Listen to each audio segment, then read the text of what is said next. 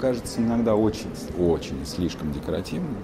Но потом там такая вот эта вся ломота, знаешь, прозвучит как, не знаю, богохульство или что-то, но это еще взять распятие и его еще что-то с ним сделать. И вот это вот примерно такое же. Вы слушаете подкаст Фанайлова «Вавилон, Москва». Меня зовут Елена Фанайлова. Здравствуйте. В этом подкасте я разговариваю с представителями гуманитарных и богемных профессий о духе времени, о том, как искусство связано с современностью и политикой, о самочувствии в мире популизма, национальных карантинов и уличных протестов. «Вавилон, Москва», разумеется, парафраз названия известного сериала «Вавилон, Берлин».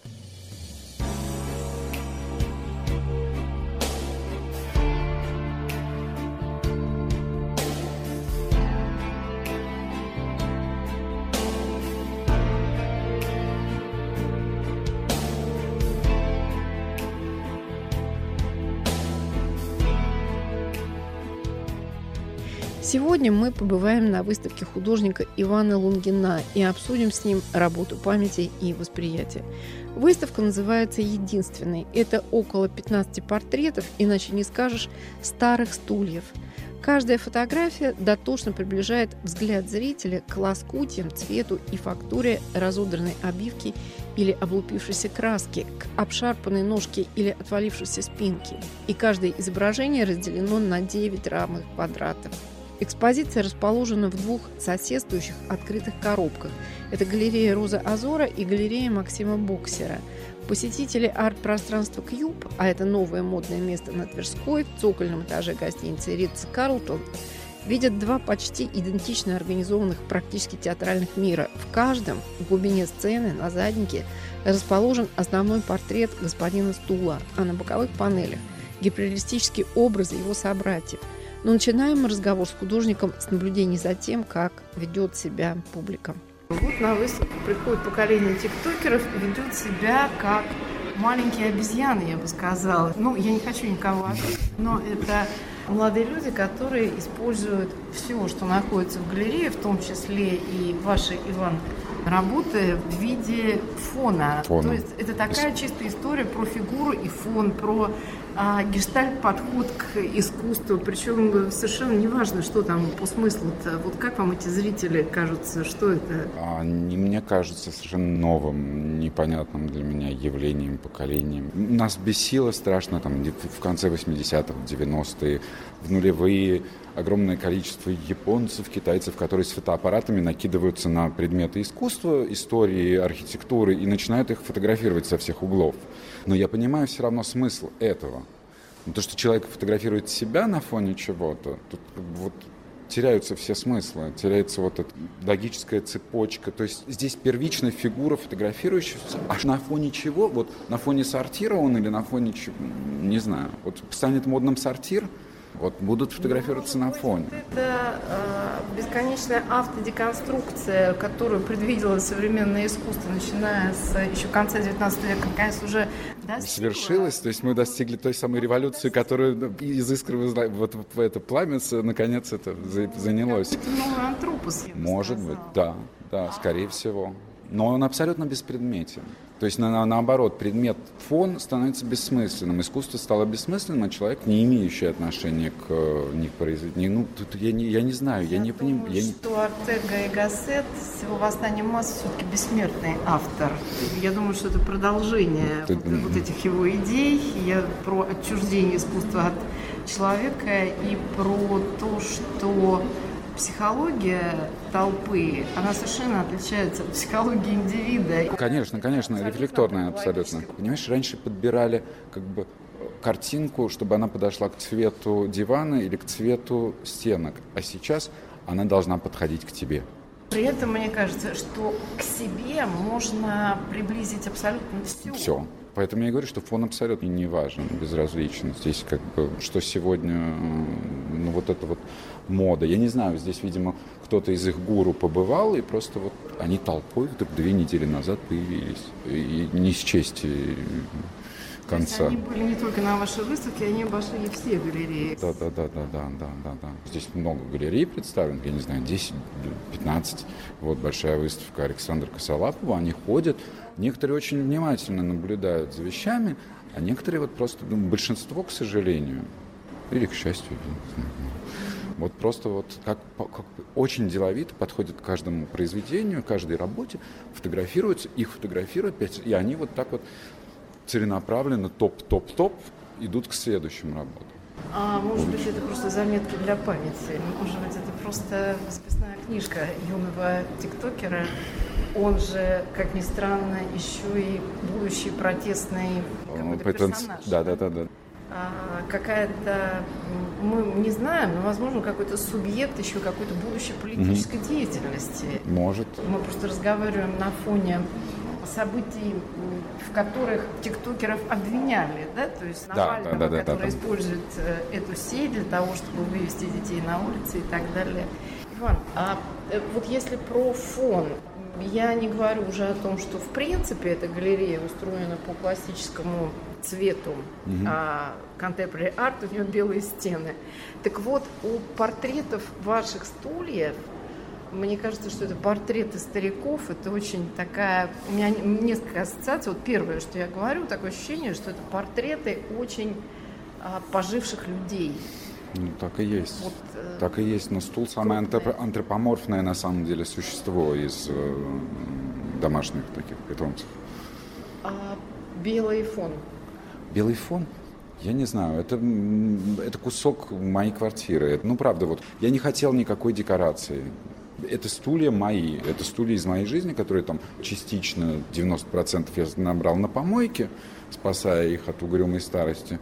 А частично по родственникам собрал, потому что тоже собирались а выкинуть. А потом, интересно, вот сразу судьба этих стульев какова? Они подверглись реставрации или они подверглись обратному путешествию на помойку? Нет, нет, нет, нет. Они в зависании, потому что э, это не попытка возрождения или перерождения или чего-то.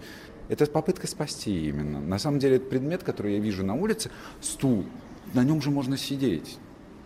Он же такой удобный и даже не очень некрасивый, несмотря на советский дизайн. И ты его хватаешь, тащишь домой, их, я не знаю, у меня их огромное количество.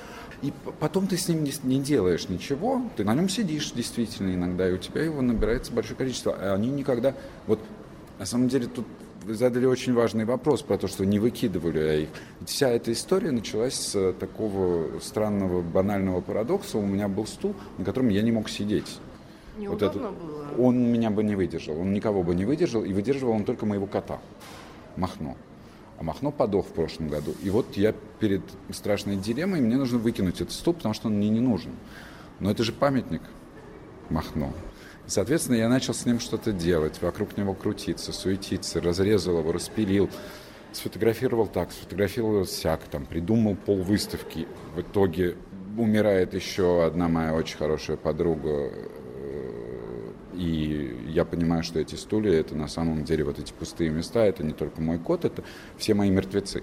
То есть вот этот стул, выкрашенный в белое, который мы видим первым, когда да. в это пространство, это главный стул. Да, это такой мах... махнотрон, да.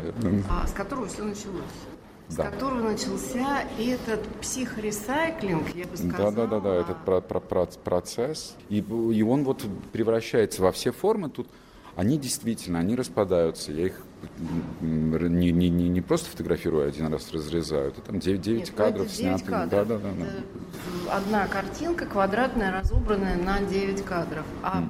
почему? Что это? Я не знаю, для меня это не, не сложный вопрос. Для меня это, во-первых, действительно деконструкция. Это вот предмет, он и так распадается, он и так старый, он и так портрет старика, как вы сказали. Ну, во-первых, старик интересен не только в фас, то есть в профиль. Как показать старика и фас и в профиль? Наверное, как пытались это сделать в, в синтетическом кубизме. То есть попытаться на двухмерном пространстве показать предмет полностью в объеме со всех сторон. Ну, тут можно говорить и иконографии, о обратной перспективе, о каких-то... То есть для меня это несколько формальная вещь, она не является... Это вот как раз для меня эффект сам, то, что Он разрезан, но он есть, он разломан, да, но он собирается взглядом, и вот это вот дребезжание его в воздухе немного раздражительное, что ты не можешь его взять да, и физически это расфокусировка скрутить. Как происходит здесь э, на этих э, работах. Давайте вот какой-нибудь еще, вот помимо главного да. белого трона да. имени кота. Да. А, давайте опишем еще какой-нибудь портрет старика, кто вот в этом пространстве вам а, хотелось бы нам о ком-то рассказать из ваших героев. А тут вот неподалеку у Максима Боксера, вот за стеной ровно, там есть, да, например, вещь, которая... Я, я сом... хотели бы поговорить? Ну, не то, что я хотел бы поговорить, я в ней очень долго сомневался, потому что это портрет э, табуретки, и, соответственно, там половина – это пустота. И меня эта пустота страшно бесила и раздражала. И понятно, Почему? что... Почему? А мне ужасно понравилось, потому что здесь видны все капли краски, которые на нее когда-то падали. То есть это, видимо, рабочая табуретка. Она рабочей стала после э, смерти очередного из моих близких, который это, это табуретка моей бабушки. Вот. И э, досталась мне в наследство. То есть я ее забрал нагло. Бабушка ее использовала, чтобы там, делать какие-то вещи по дому, доставать до верхних шкафов, э, ящичков и прочего, а я ее стал использовать для того, чтобы ставить на нее краски. В общем, обесчестил, но, э, по крайней мере, она живет своей жизнью, продолжает. А, а почему нет? Вот все видно, капли краски. Нет, я говорю про пустоту, которая верхний ряд. Он пустой. И это немножко пугающе, особенно когда ты делаешь э, набросок, ну вот, да, действительно, целиком вот в большом формате, один на один, она выглядит более или менее нормально. Но когда ты примеряешься и думаешь, там же так будет много пустого пространства. Ну, я же не про это хочу сказать. Ну, я же не про то, чтобы разглагать пустое пространство, а этот предмет. Надо, наверное, как-то с этим поработать. И нет, сомнения были исключительно вот такие эстетического характера, что но это совсем не философского, а что композиционно она будет не, не, не, неправильно смотреться рядом с остальными. Хотя в итоге все, по-моему, нормально. Как вы думаете? А это как раз одна из работ, которая мне больше всего понравилась, потому что ее хочется потрогать. Ее хочется потрогать, и а, ну, ты видишь, что это, это вещь. Mm. Это прям реально пожившая вещь, с человеком много пожившая и, видимо, и попа человека, и руки человека как-то вот э, сроднились с этой, э, да. с этой вещью. Это видно в ее фактуре, в ее зазубринках и в том, как они вот тут а, как-то стачиваются угу. и уже а, не, не вобьются в ногу человеку. Нет этот кусок деревяшки, а он, наоборот, очень дружественный к нему. А, знаете, два мотива еще мне представляются в этих работах, чисто цветовых. Mm-hmm. Вот, например, вот эта декоративность, связанная с обивками, да. это повторяющийся такой мотив. Да, и эти обивки, это кресло в основном, да. или стулья с мягкой обивкой. Да. И это, конечно, довольно пошарпанная или уже отстающая обивка или обивка, которая когда-то подвергалась реконструкции. Вот здесь, например, кусочек вельвета а, попытались вставить в эту а, достаточно цветную, скажем так, композицию. Вот. И вторая история, это история про красный цвет, мне кажется. Несколько таких красно-кирпичных пятен, а, то есть стульев, которые ну, обиты какой-то вот такой обивкой такого цвета. Она не несет идеологической никакой... Я догадываюсь, она скорее несет... Нет. А можно сказать, что она несет какой-то декоративный смысл, но тем не менее. Ну, она несла декоративный смысл, потому что тут действительно не то, что я собирал красные стулья, они все нечаянно совершенно попадались мне на моем пути. Это, может быть, э, советская промышленность виновата в этом больше, чем моя какая-то заслуга концептуальная. Но красная кирпичная обивка, да, действительно. Причем э, там в пространстве есть э, два стула одинаковых. Да. Я с этого снял красную, и под ним оказалось, видишь, он чуть-чуть постарше, видимо, это конец 50-х, судя по более тонкому дизайну. и попытки вообще хоть какого-то дизайна. Видимо, это конец 50-х, начало 60-х.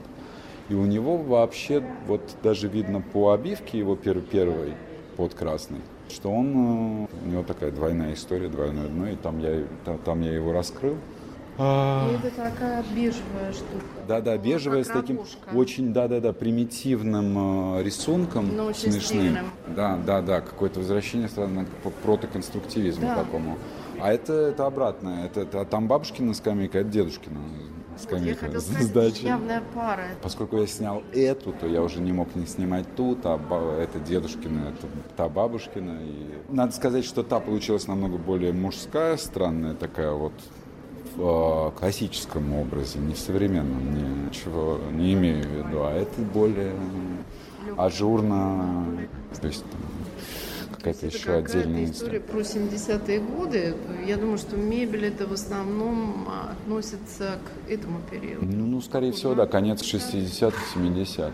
Ну, вот. То есть это по дизайну конструкта как бы видно.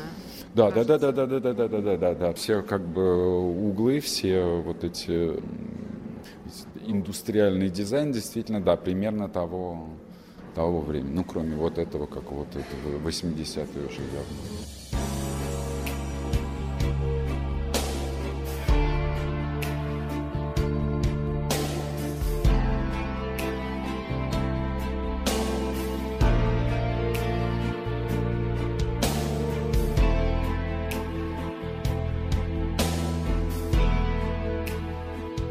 Вавилон, Москва, художник Иван Лунгин в арт-центре «Кьюб», в галереях «Роза Азора» и галерее Максима Боксера. Проект под названием «Единственный». Теперь Классики. давайте поговорим о, так сказать, алтарной части, да. если можно так сказать. Вот давайте, Нужно их сказать. две. Да. И, собственно, в галерее Максима Боксера, в галерее «Роза Азора», которые да. рядом расположены. Ну, собственно, центральной фигурой здесь, или как бы все время повторяющейся фигурой mm-hmm. является макет совершенно обычного а, стула. Да. Его даже венским не назвать. Нет, какой-то нет, прям нет, простецкий. Деревенский такой вот собранный из mm-hmm. сколько? Маленький, там? маленький белый. Восьми частей, там, спинка, сиденье, четыре ноги, все, точка. Рассказывайте, а... Иван, в этом а, случае обычно задают ужасный вопрос, что хотел сказать художник. Вы из чего эти макеты сделали? Из деревяшечек. Просто, деревяшка. просто сидел, резал. Деревяшка, прикрепленная к такому бежевому фону. Это да, это обычная рамка типа А4. Не, не, да, вот то, что массовое производство, Оби, Икея и прочие вещи, которые мы покупаем. Ну, вот масс-маркет такой вот. Э, самая дешевая рамка там за 60-80 рублей, не знаю сколько и стул, который похож на это, на издалека. В общем, они все издалека такие одинаковые, одинаковые, одинаковые. Когда мы приближаемся, и это попытка, собственно, э, привести вот эти все разнообразные стулья к прото, к э, архетипу, к схеме, к, к выделению, значит, что, чтобы, чтобы разделить что-то на что-то, мы в, в, в дробях это называется привести к единому знаменателю. знаменателю. Вот. И этот стул, он как единый знаменатель, хотя когда мы приближаемся, мы понимаем, что они все, они все, они все друг от друга отличаются. И на самом деле, тут я вчера думал по этому поводу, кто-то позвонил, говорил, выставку видел, очень понравилось, но э, вот как раз не понял про эти стульчики. Я начал объяснять про вот это вот э, единство, не единство, а потом понял, на что это больше всего похоже, о чем я не думал. Вот э, военные кладбища на Западе, помните, вот эти белые плитки, плитки, плитки, плитки, одинаковые. Они превращаются в разные, только когда мы подходим, мы видим разные имена и даты. Или, э, э, что мне даже больше нравится, я человек совершенно не религиозный, но мне иногда кажется, что искусство и современное, и любое, это сродни религии на самом деле, потому что и то, и то мы можем научно доказывать, и было написано огромное количество трудов, но все равно все в итоге сводится к одному – верю, не верю. Вот. И это то же самое. И здесь, если брать какую-то параллель с религией, то, наверное, это э, вот как свечки в церкви. И это, если сравнивать, то это вот такие маленькие молитвы. Мы же свечку там ставим там, часто за упокой, И это вот так, такие же разные одинаковые свечки разным одинаковым людям.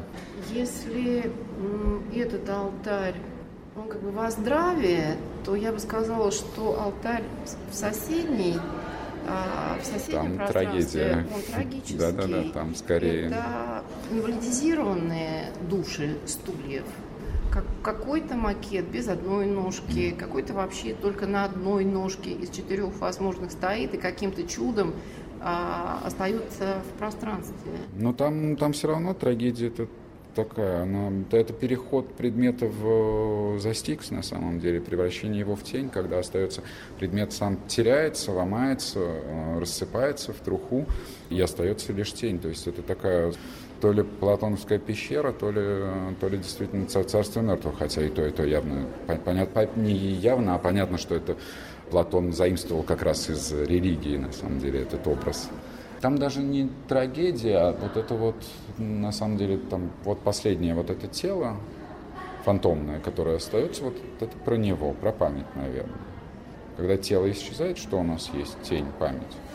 Вот, Иван, я, я всегда... хотела спросить о тенях. Они играют очень важную роль, как в картинах, угу.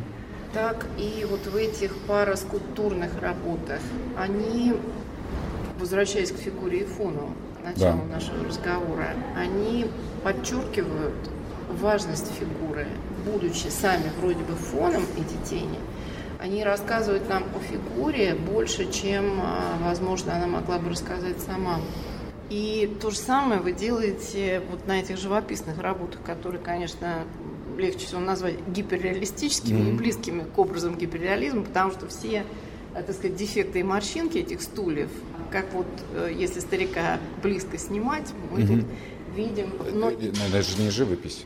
Но тени, как мне кажется, да. там они, может быть, менее видны, чем вот на объемных композициях, mm-hmm. но они тоже играют там важную роль. Для меня тень это загадочное на самом деле существо, вот правда, которое меня очень сильно всегда, наверное, возбуждала. И э, ну, тень сама по себе это действительно, но ну, это же про время, это солнечные часы. Это поворот тени вокруг нас. Тень это, я не знаю, это из детской литературы. Это когда Венди отрезает Питер Пену окном тень. Для меня это из, э, из ряда юнгер, юнговских архетипов, которые очень много значат, и каждый раз что-то новое. И ты каждый раз открываешь за этим новую, новую створку за этой тенью. Эта тема меня действительно очень волнует. Не, не, знаю, не знаю почему. Предмет, тень, может ли тень существовать без предмета, что это такое, память ли это? Я хотела спросить вас о вашей связи с итальянским искусством начала 20 века и вообще с итальянским искусством 20 века, mm. начиная от Декирика и заканчивая Повари. Да. А, мне кажется, что вы как-то думаете о нем. Я имею в виду вот эту недекларируемую религиозность, а скорее скрытую метафизику. Да. Смысла вещей, а, которым вы заняты. Я, наверное, не думаю про него, я, наверное, думаю так же, как думали они. Я не отсылаюсь напрямую, я правда нахожу очень я много. Понимаю, Иван, э, я да. просто говорю о методе, который я вижу угу. а, вас постоянно, и в этой выставке он просто уже становится гипер э, наглядным. Это очень точно подмечено. Это, наверное, та художественная группа, которая на меня в 20 веке, которая на меня производит больше всего больше. впечатления до сих пор. Методологически. Да. И фактически. Да. А когда вы были в Американской академии в Риме, это как-то вам открыло новые стороны, например, Декирику или вообще итальянских метафизиков? Нет, но я там начал заниматься тем же самым, конечно, потому что ну ты в Риме, и ты и что-то, и ты будешь рисовать живопись? Чего, идиот? Ты откуда, мальчик, вообще взялся? Ну, я начал собирать какой-то мусор на, на, на полу, складывал его дома, потом смотрю, у меня кусочек там древнеримского мрамора, а рядом кусочек унитаза сломанного, а рядом гвоздик, а рядом... И там что-то такое накопилось про современную, несовременную археологию, про эти слои римские. Я начал просто большие делать рисунки этого мусора. Ну, такую странную историю. И поэтому, да, опять же, вернулся к этому Арте Повера и совершенно непроизвольно. Но, может быть, и они в этой странной стране тоже не имели с этой странной, невероятной историей. Как бы, ну куда дальше? Что хочешь быть? Да, бесконечно производить По... эту гиперкрасоту, но это, это либо доводить ее до китча, угу. как это делает Соррентино сейчас со своим да. кино, либо наоборот искать ее первооснову. Да, да, да, да, атомизировать ее потихоньку расчленять и находить это под ногами, находить это где-то, вот, не, не знаю, в трещинах стены. Да, между прочим, время довольно много пустырей, абсолютно пустых мест, которые завалены мусором. Да, меня это потрясло совершенно. То, что там существует вот этот еще грим, который мы знаем по кинематографу 50-х, послевоенный, что он такой же живой, что... Что это, в общем, с одной стороны, это, конечно, столица гламура, но с другой стороны, это еще и столица жизни и смерти. Да, да. Ну а как исторический слоеный пирог может быть однообразен в этом смысле? Не может быть только про гламур. Потому что, с одной стороны, там мы про гламур, а с другой стороны, мы поворачиваем этот же предмет, а там такая жопа. Там ну, распад, смерть, да, да, да, да, там да, распад, да. смерть, там, собственно, оборотная сторона того, что жизнь и является да. в ее вообще а, заключенной полноте. И э, траур и меланхолия, угу. а также скорбь и катастрофа такая же, в общем, часть жизни, как и счастье натюрморта или, не знаю, счастье хорошего журнала э, итальянского выпуска Вога. Иван, а удалось справиться с меланхолией и скорбью, а, которая в этой выставке, конечно же, читается, и мы даже проговорили, что эти стулья – это стулья ушедших людей. Да, да, да. Это нет, я совершенно в первую очередь это мои мертвецы. Да. А, наверное, скорби нету. Она бывает, она бывает очень коротко, а дальше, а дальше это вечное какой-то вечный диалог с этими людьми. Ну, для скорби нету времени. Ну и последний прям совсем простодушный вопрос. Это про пандемию, закрытое пространство, необходимость э, карантина. А все, вот 70% людей видят в этой выставке ровно вот про, про эту историю. Но на, самом деле... Но на самом деле нет, нет, нет, нет. Она появилась за полгода. Я полтора года ее делал, довольно долго, странным образом, вот, поэтому она появилась за полгода до, э, до первых э, каких-то звоночков тревожных о карантинах, а вообще о, о коронавирусе. Поэтому она совершенно не об этом, несмотря на то, что, да, правда, это, если можно было с самого начала завести об этом разговор и долго обсуждать, как это счастливо придумалось и э, что так точно совпадает с сегодняшним. Фанайлова, Вавилон, Москва, художник Иван Лунгин, выставка «Единственный» в арт-центре «Кьюб».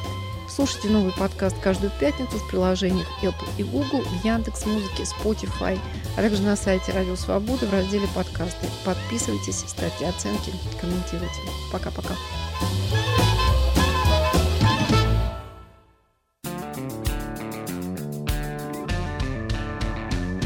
Студия подкастов «Радио Свобода». Человек имеет право. Время свободы. Американские вопросы. Кавказ подкаст. Атлас мира – цитаты свободы. Скучно не будет. Слушай на всех подкаст-платформах. Просто надень наушники. Подкасты «Радио Свобода».